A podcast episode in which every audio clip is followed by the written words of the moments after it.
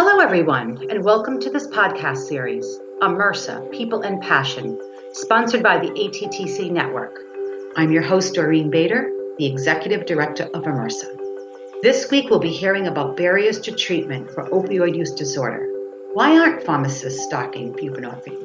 Our subject matter experts on this topic are Doctors Lucas Hill and Lindsay Loera, moderated by Dr. Jeffrey Bratberg. Dr. Lucas Hill graduated from the UMKC School of Pharmacy and completed a combined residency fellowship in the UPMC Department of Family Medicine. He is now a clinical assistant professor at the University of Texas at Austin College of Pharmacy, where he founded the PHARM program and led implementation of Operation Naloxone. Dr. Hill is the principal investigator of a five year, $25 million TTOR grant, which seeks to address the opioid crisis in Texas by educating health professionals and the public while conducting pragmatic research.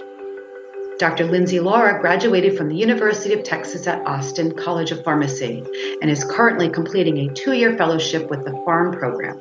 In this role, she will develop an innovative clinical pharmacy practice at an outpatient medical home for SUD and conduct statewide research exploring the pharmacist's role in addiction treatment. She previously served as president of the Student Pharmacist Recovery Network and co founded the Addiction Medicine Advanced Pharmacy Practice Experience. Dr. Jeffrey Bratberg studies what community pharmacist roles play regarding opioid safety, opioid overdose, harm reduction, and opioid use disorders. He is a consultant or co investigator on two federal grants a randomized controlled trial of pharmacists' use of a CPA to manage medications for opioid use disorder, and a multi state randomized controlled trial testing the effectiveness of a pharmacist and pharmacy focused intervention to improve naloxone provision, non prescription syringe access, and buprenorphine dispensing in the community pharmacies. All right. Thank you both for being here, Lindsay and Lucas. Uh, I'm Jeff Bratberg, and, and we're all pharmacists interested in increasing access to addiction therapies uh, through community pharmacies. And there are 68,000 community pharmacies across the nation located within, you know, two to five miles of every citizen. So in the spectrum of how we provide care, pharmacists and pharmacies are instrumental in providing care, especially to one of uh, three principal uh, addiction medications, buprenorphine. Buprenorphine is a Schedule 3 opioid agonist, and actually it's a partial antagonist.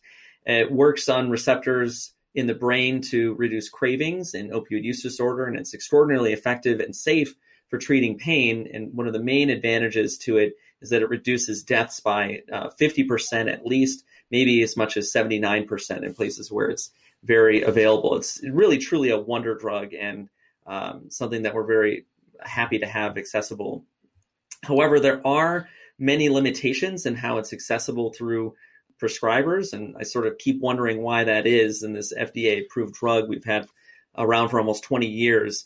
At the beginning, first prescribers could only be physicians. They still need to get eight hours of waiver training. They have to register with federal agencies to prescribe it, limited to 30 patients the first year, then 100 patients uh, through expansion of the federal statute. Further statutes in just the last few years expanded the prescribing ability to nurse practitioners and physicians' assistants. Also, the patient limits went up to about 275 for certain categories of prescribers. Uh, one other limitation in terms of that training is that PAs and NPs had to get 24 hours of training to get the waiver and register and, and prescribe for their patients.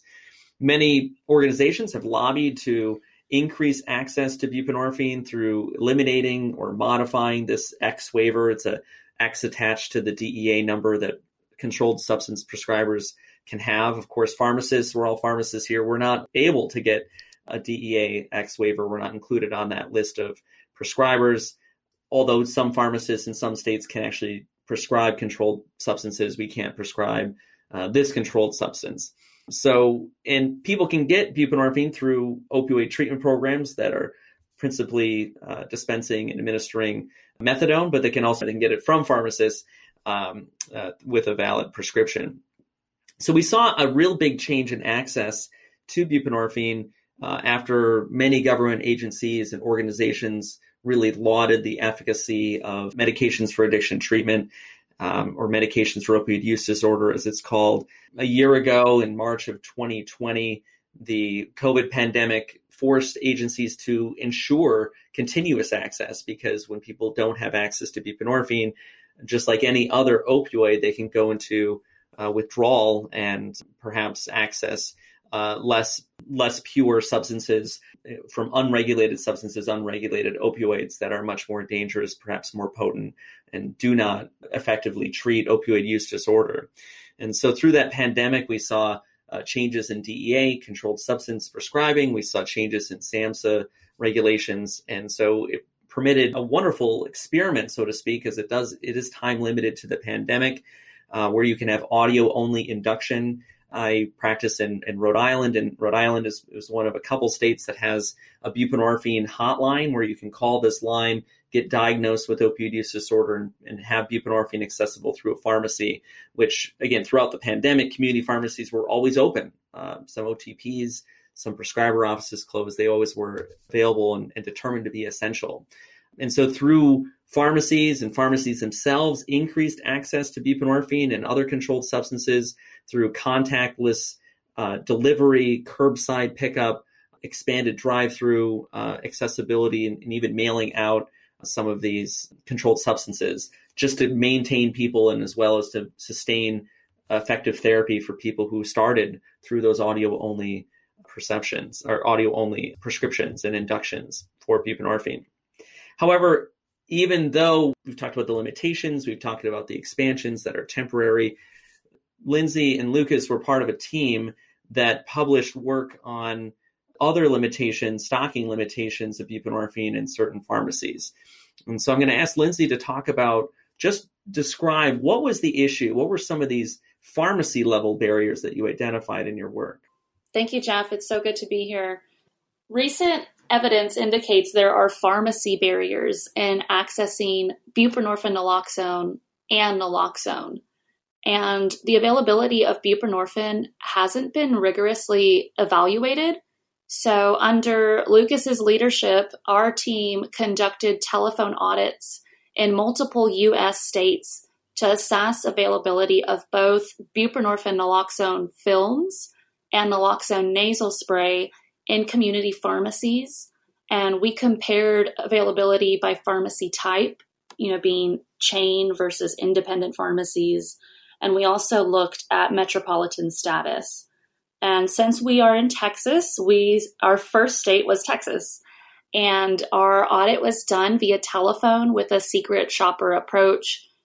For our Texas phone calls, we had a team of six people and we divided up calling 800 random pharmacies that were licensed with the Texas State Board of Pharmacy and we all followed a standardized telephone script where we asked to speak to the pharmacist and we asked if both of these medications were in stock.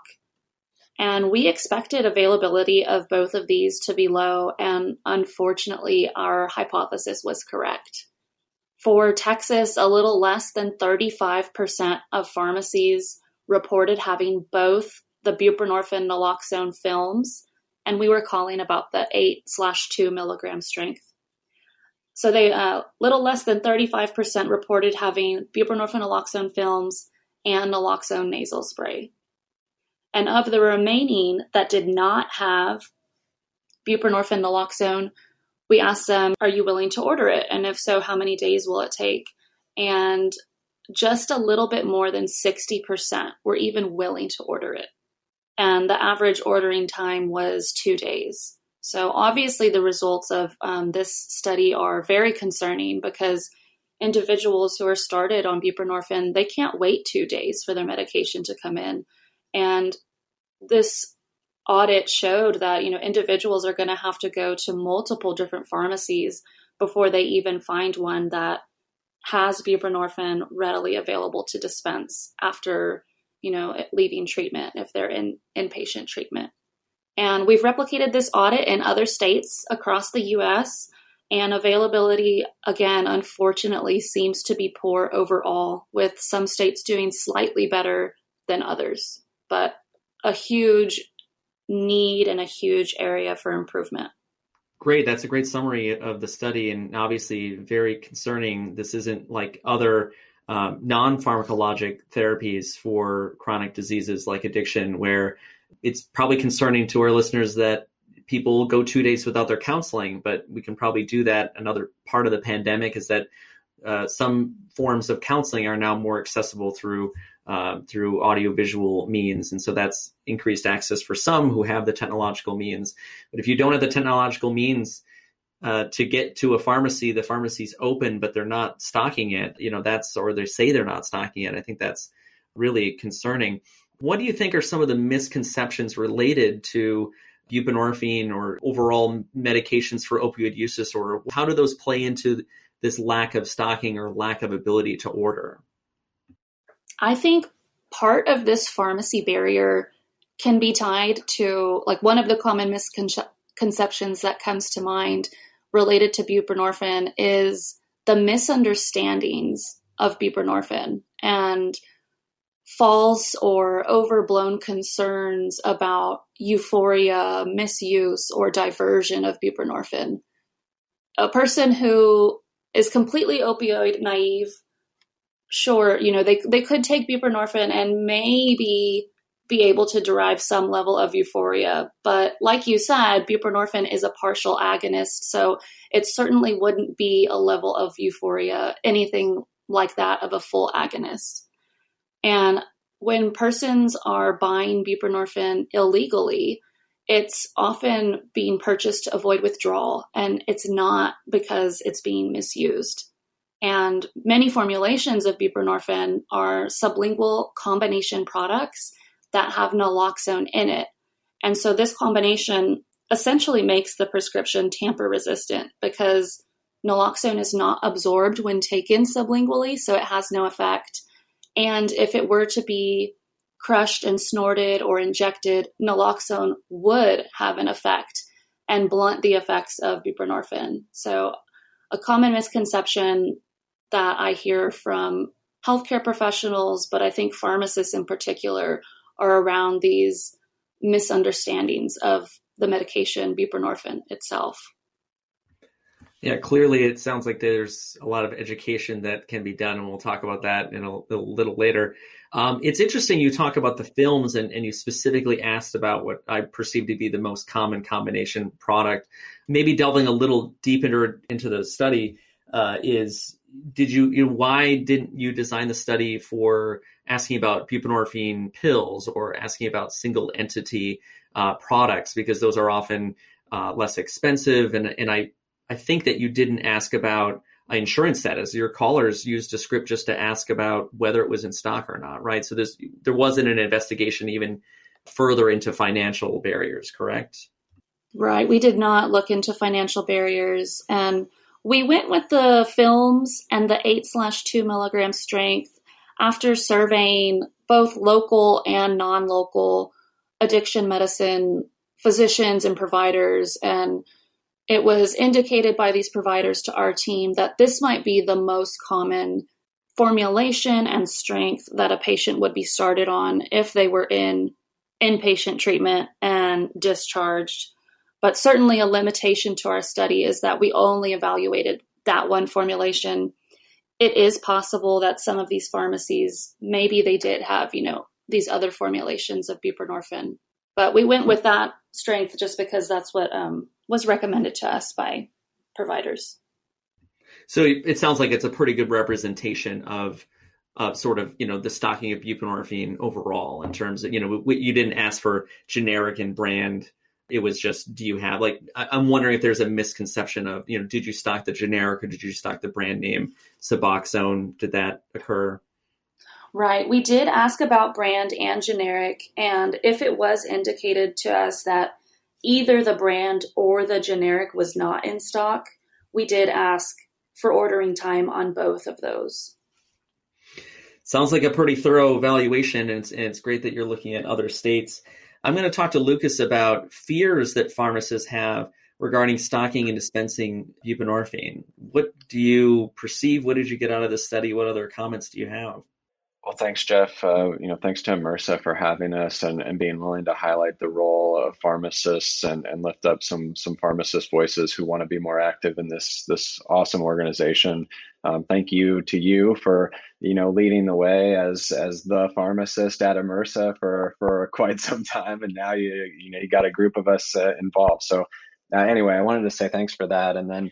Um, you know, I think that when we when we started planning to do this audit, and we were starting to talk about this back in the fall of 2019, at that point it was mostly just rumblings. It was discussions, anecdotal uh, comments on Twitter from prescribers and you know what we thought of as pretty liberal northeastern states a lot of times saying uh, you know my patient left jail or my patient left inpatient treatment or or came to me for the first time in the OBOT and they just couldn't find a place that would fill their bupe and uh, and then there are these you know uh, you know how twitter can be. There are occasionally these trollish pharmacist uh, posts about they, they don't carry buprenorphine and they uh, they'll put up a sign that we don't have any opioids here and, and treating bupe the same way. Um, so we had this sort of general perception and then we've gotten uh, much better research data in the past year and a half, two years from multiple sources. And so Lindsay told you about our initial audit in Texas. Um, but maybe even more instructive in, in, a lot of ways is a paper from Hannah Cooper and some others in Kentucky, including our friend Trish Freeman. And it was a qualitative survey of 14 pharmacists in Kentucky. And if I'm remembering correctly, there were 12 pharmacists who said that they would uh, refuse to fill some or all seemingly valid buprenorphine prescriptions for OUD. And that that got us a little nervous. Um, you know, that's that's a problem. Uh, I, I suspect I speak for all of us when I say that we believe that pharmacists do have a role to play in stopping the line when there's an inappropriate prescription, when there's dangerous uh, or, or uh, ineffective treatment going on. But this is uh, this is not the way to do it. This is not the situation in which to do it. Um, so we've got to figure out a way to to address this problem, right, or, or to at least better characterize it.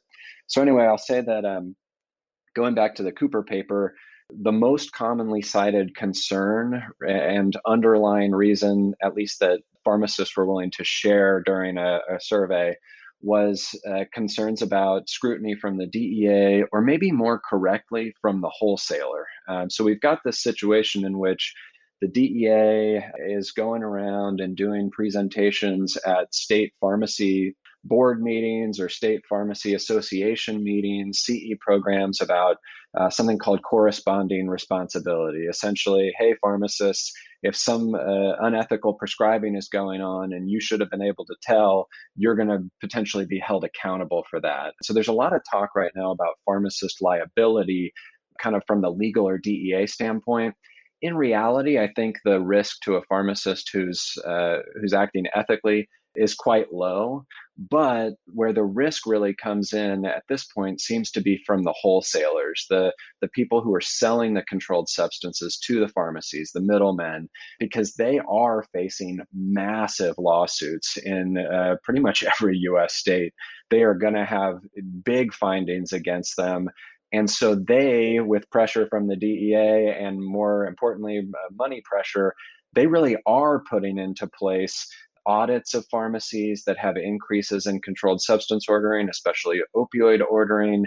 We've spoken to some pharmacists who have faced audits, who have faced pressure to stop ordering so much buprenorphine, even when the, at least as it was told to us, the audit showed no problems, uh, no no invalid or inappropriate prescribing practices. These drug distributors, they just look at bup the same way they look at other opioids, and they're they're starting to implement some firm limits or or in some cases less clear limits, but it's enough to to make some pharmacists wary.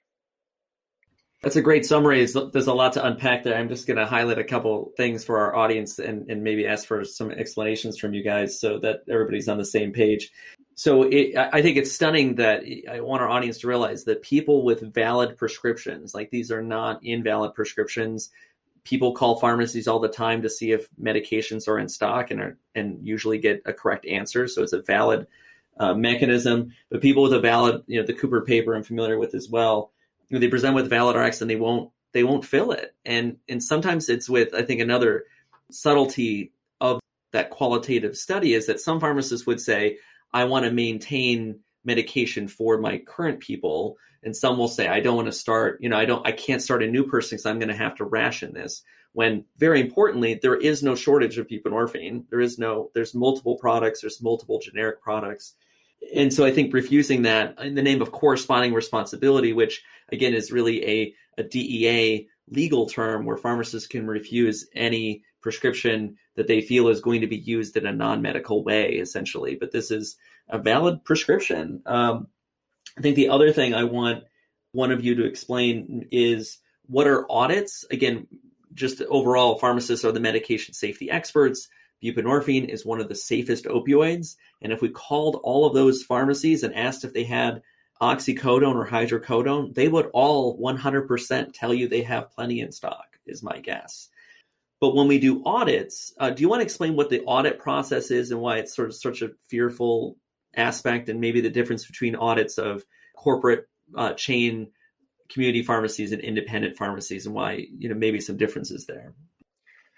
Yeah, that's a so useful point to to differentiate too. That when we use the term audit to relate to our study design, you know, we're essentially doing a an assessment of whether or not the pharmacist will report to a patient uh, or to a proposed patient that they have the medication in stock. And, and we thought that that would closely mimic the experience of a patient, as opposed to some past surveys among pharmacists, whether it be the Cooper paper or uh, previous work from Doug Thornton or Dan Ventricelli, uh, asking pharmacists to, to state whether or not they carry buprenorphine to someone who they know as a researcher, or potentially going through and saying, okay, tell me all the doses of buprenorphine and formulations you currently have in stock.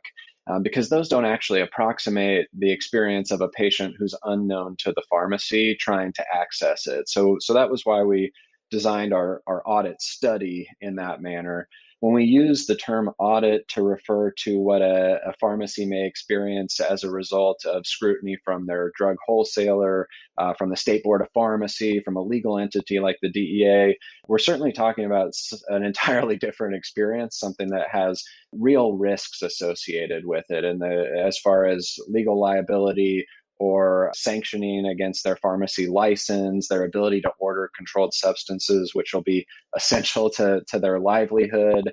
And and so stop me if I if that hasn't been sufficiently detailed, Jeff, but I think that's a good segue into an explanation of why the differences we've seen in our audits so far have been so massive between independent and chain pharmacies. Yeah, I think that's great. I think it's it was just important that I think people go in their pharmacy, they get their meds, they call, there's medications there. Why is this so different for buprenorphine? I think we've explained that. You know, why is this why is the DEA interested in buprenorphine, the safest opioid versus other opioids?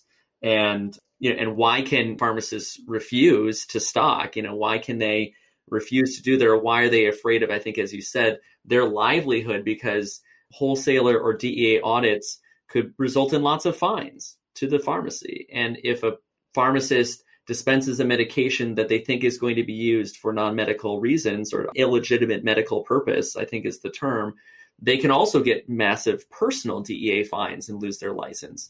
So realize there's lots of pressures in community pharmacies. Sometimes I think it's just easier to say no and that's enhanced by all the stigma issues and things that Lindsay had talked about. But yeah, let's talk about sort of now that we have that sort of legal picture and the threats that are different to corporate versus independent. Talk about why uh, you saw differences there. To get uh, more detailed on those results, real quick, you know, Lindsay talked about a little over one third of Texas pharmacies, for example, having a one week supply of generic Suboxone films, a one box of Narcan nasal spray eh, when we called to do the, the original study. If you pull that apart by chain pharmacies or pharmacies that have five or more pharmacies in the state of Texas. So, you know, we're talking about major chains here like CVS, Walgreens, and grocery stores that are that are specific to Texas. 45% of those pharmacies had both meds ready to dispense, and it was significantly higher than in independent pharmacies, significantly higher for each agent individually. So, in independent pharmacies, where there might only be one up to four in the state, uh, and they're kind of run by people, pharmacists who have a direct financial stake, the pharmacy, availability of these two medications was only 12%. And willingness to order was also lower, with less than half of independent pharmacies that did not have the meds in stock uh, or did not have the bupe in stock willing to order it. Um, so there's no doubt that we're seeing this difference. And, and I'll preview that preliminary results from other states are this is incredibly consistent. Uh, independent pharmacies are far, far less likely to have these medications in stock and less likely to be willing to order them. And it really doesn't have that much to do, at least from, from what we can tell so far, with whether it's in a metropolitan, micropolitan, or rural area. It's just independent pharmacies, even in cities, are way less likely to have buprenorphine in stock. I think it comes back to this this concern that you've noted, Jeff, about the risk of a DEA, wholesaler, state board uh, audit, and that if you're just a one of several pharmacists at one of many stores for a big chain that has you know huge legal power uh, you're you have a, just a lot less liability on your head as an individual in that scenario and so i think we're seeing these independent pharmacies look at it in a different way financially and, and from a liability risk i will also add and, and this might be new information to non-pharmacists but you don't make very much money on a prescription sometimes you lose money on a prescription. So every time that quantity 14 of buprenorphine naloxone films is dispensed, the pharmacist might make two or three bucks on that prescription. They might lose a dollar. Probably they'll make a couple bucks. Uh, but let's say that it comes in a 30 count bottle. And so now they got 16 on the shelf and they're in a rural area and there aren't any X-waivered prescribers around uh, and they don't get it very often and and the dose that's prescribed is going to vary and it may not be that one again it's not unheard of that that other 16 expires on the shelf and it's a substantial net loss to the pharmacy to have ever dispensed the initial buprenorphine now that's not a i'm not defending that that that's makes it okay that that they're not stocking it or or not willing to stock it or order it um, but it is one of the issues that came up there were comments from some of the pharmacists that said I won't order it for quantity 14. Um, we'll have to get a new prescription from prescriber for 30 and and maybe sometimes that'll work but that's going to be a delay and the prescriber may not want to prescribe for longer than you know, quantity 14. So there are major issues, but there's no doubt we've got a bigger problem among independent pharmacies. And stigma, I'm sure, is involved in the discussion, but there are real logistical barriers that are that are different, uh, different risks. It's definitely difficult to separate out, even by a phone call or even some of the work we do. We have pharmacists trained as academic detailers to talk about buprenorphine in, in our federal studies and, you know, we get lots of different reactions, whether we're in person, whether we're calling from the people who tell us one thing. We send in, we call them fidelity checkers, not secret shoppers, but it's kind of the same thing. Um, it's all approved by institutional review boards, but they come in and then tell us something completely different. And so, you know, we're still analyzing those results, but it's, it's really fascinating how, you know, do you have a financial stake? Do you have stigma? which one wins out? Is it that you have knowledge or you don't have knowledge of the law or you're interpreting it different related to everything from selling over the counter syringes and paraphernalia laws to to naloxone possession and and and offending customers. Because that's the other thing you know, going back to covid's influence you know these independent pharmacies depend on people being in their stores no matter what type of area they're in. And if the perception of one customer is why is this person picking up buprenorphine? you know then you're then you fear customer flow even more so through the pandemic. And i think even though we have data that expansion of, of medicaid has reduced deaths associated with a reduction in deaths due to overdose from opioid use disorder overdose uh, fatalities medicaid reimbursement is still exceptionally low in places so I, i'm guessing if we had more specific data we'd see differences in Medicaid coverage versus Medicare coverage. And, and we saw that in a previous study from Wakeman and colleagues where there was a greater time delay to starting buprenorphine, getting an appointment with a prescriber if people were publicly insured versus privately insured. So I'm sure that there's some type of parallel going on in independent pharmacies, that financial reimbursement stake. And, and again, expiring meds on the on the on the shelf, you're not going to cover if something's not selling in any kind of business, you're not going to keep it on the shelf and you're going to say no because you're afraid of that. So I think that was a great detail. It's probably time to talk about solutions, don't you think? okay. Let's try. All right. So why don't we start to say, you know, where do we go from here? What are what are you doing? What's happening at your institution in your state? What do we we have these results? What do we do to try to increase access to buprenorphine? Well, education uh, is certainly an area that we're emphasizing. So, when we're thinking about the modules that we develop into the Doctor of Pharmacy program for our students, every every PharmD student at UT for five years now has been educated on the basics of overdose response and naloxone dispensing during new student orientation. Uh, they all engage in a, a simulated encounter where it's normalized to sell syringes without a prescription, without hassling people, and to offer them naloxone and to talk to them about harm reduction resources and opioid use disorder treatment in, in sort of a non confrontational manner. We've got a an 11 hour pharmacotherapy of addiction course that, that is part of the required curriculum. So we've built in a pretty substantial thread that I hope is going to lead to our students being better equipped upon graduation. But we recognize that we've got to do something also to reach current practicing pharmacists. And so that's part of why we developed the Texas Opioid Training Initiative, txoti.org. We just got a fancy new website, uh, state branded website the other day got some incredible presenters, including AMERSA member Stefan Cortez, talking about key issues in the opioid crisis, or, or you know, with uh, that has air quotes around it.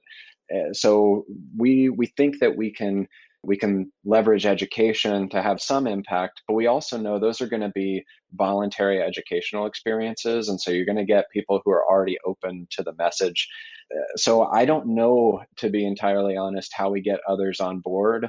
I suspect that financial incentives would be helpful. Uh, you know, money always helps. So we are discussing whether there might be models we could explore to reimburse pharmacies for any potential loss that, that that's incurred from carrying buprenorphine products if they do expire on the shelf maybe financial incentive to carry some of the common formulations and to main, maintain stock and maybe we do like a fidelity assessment and and their uh, that you know their payment is not provided if if we don't aren't able to confirm fidelity something like that.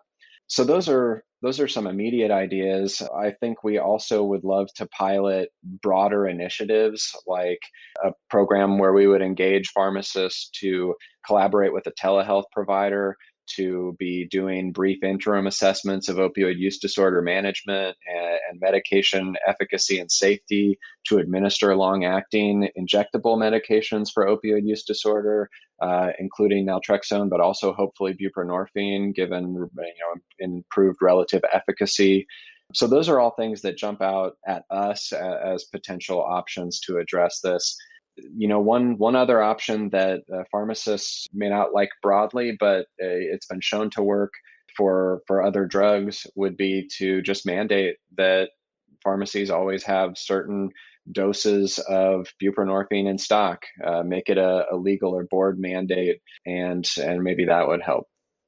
Well, that's definitely supported by the American Pharmacists Association. Is that medications of public health importance? Well, full transparency, I, I wrote that. I but the American Pharmacists Association, the, the largest uh, pharmacy organization, has supported, you know, mandating that meds of public health importance. I think we see lots of different public health meds like emergency contraception or even oral contraceptives themselves being refused to be stocked in the uh, in pharmacies and, and, especially in areas where they need to be accessible. One thing I, am actually interested to hear what Lindsay has to say. I, I, understand she took part in some of those educational activities. It'd be interesting to hear uh, your perspective of you know you're a fellow now you clearly were influenced by it. Yeah i completely agree with all of the initiatives that lucas mentioned. And in terms of education one thing that I didn't get in my education, but that I got in my role as a fellow and assisting with the education of our students that I really loved was I think it's important to incorporate persons with lived experience into the educational programming that we do. And so at UT Austin, I got to assist Lucas in a module where we actually brought in peer recovery support specialists to talk to medical, pharmacy, nursing, and social work students. And some of these students, you know, the medical and pharmacy students, were in their very first year of school. And I think this is such a great way to set the stage and the tone for the foundation of which we build upon their SUD education. Um, so that's one thing that I think was really cool. And that's just when you have people with lived experience sharing their personal stories, you know, that makes people feel a certain way and people will remember how they felt. And so it's my hope that they will recall back to that whenever they're out in their future practice. But in terms of my education, with the help of Lucas and our College of Pharmacy, we created a fourth year clinical rotation in several different uh, addiction medicine sites, ranging from inpatient to outpatient care. And we have expanded this experience to try and reach more students. Right now, it's uh, we started with two students and now we've increased to four. But I think that's just a really great way to have students get exposure and knowledge prior to graduation. That's such a great message, Lindsay. And we didn't even script this, but our lived experience is uh, as the focus of our AMERSA 2021 virtual meeting, and uh, where I I'm sure your group will have abstracts to submit as well. Abstracts and workshops are able to be submitted right now on amersa.org. Really appreciate Lucas and, and Lindsay you sharing the curriculum. I'm interested. I, you know, we talk. We're talking to a lot of different professionals. Do you have people other than pharmacists and people with lived experience working together is there some kind of interprofessional work that's done where you were at? Yeah, absolutely. We are fortunate to, to collaborate with uh, Rich Bottner, a physician assistant who leads the, the B team at the Dell Medical Center for inpatient buprenorphine initiation. We also have a, a member of our program, a faculty member, Dr. Carlos Tirado, a physician and, and addiction psychiatrist who has been an essential partner to helping us get pharmacy students exposed in experiential environments to, to addiction treatment. And we, psychiatric mental health nurse practitioner Amanda Simonton, we've got uh, social workers involved in, in, our collaborations as well. So uh, I'm sure I'm missing people, but having a, an interprofessional focus from the beginning, it, it, strengthens everything we do, even from an academic and sort of funding standpoint. You know, we can apply for a much broader range of federal grants that support both our educational and our clinical work when we have interprofessional collaborators and it just puts us in a stronger position during the peer review process so i certainly would encourage y'all to to do that in your own work and again, it, just makes me very appreciative for AMERSA as an organization. I think that it is uh, it's welcoming to a variety of professions in a way that other professional organizations just tend not to be. Um, so thank you again for inviting us and letting us speak about this topic. All right, thank you so much. Yeah, we'll definitely promote through our Twitter account and our our meeting and and all the other things. Of course, if anyone wants to be a member, you can go to amersa.org, A-M-E-R-S-A dot O-R-G and, and sign up and hear about our meeting, sign up to be a member, join some of our special interest groups. Uh, I think about 50% of the pharmacy special interest group is on this call. but I'm doing, we're doing our best to try to recruit folks. And, and again, I agree. It's been absolutely welcoming. And, uh, and we hope that through those interprofessional arrangements, we, can use AMERSA as a powerful advocate. We've advocated, we have several statements on our website about removing the X waiver, promoting pharmacists. My colleagues, we've published work on the impact of these regulatory changes on access to buprenorphine. So thank you so much for taking the time to join us and for publishing the work and doing all the research, service, and education you're doing and, and being part of AMERSA and promoting our message. Thank you very much. That was Doctors Lucas Hill and Lindsay Loera in conversation with Dr. Jeffrey Bratberg on the topic of barriers to treatment for opioid use disorder. Why aren't pharmacists stocking buprenorphine? To learn more about the ATTC network and the Association for Multidisciplinary Education and Research in Substance Use and Addiction, please visit our websites at attcnetwork.org and amersa.org. For a transcript of this podcast and other related resources, please visit the ATTC network website. This podcast is supported by funding from the U.S. Department of Health and Human Services, Substance Abuse and Mental Health Services Administration. Its contents are solely the responsibility of the authors and do not necessarily represent the official views of HHS or SAMHSA. Information shared and views expressed reflect the speaker's best understanding of science or promising practices at the time of recording and should not be seen as directives. Content related to privacy and security and 42 CFR Part 2 presented during these sessions should not be construed as legal advice, and listeners are directed to discuss recommendations with their agency's legal counsel. Thank you for tuning in today. We hope that you'll join us again.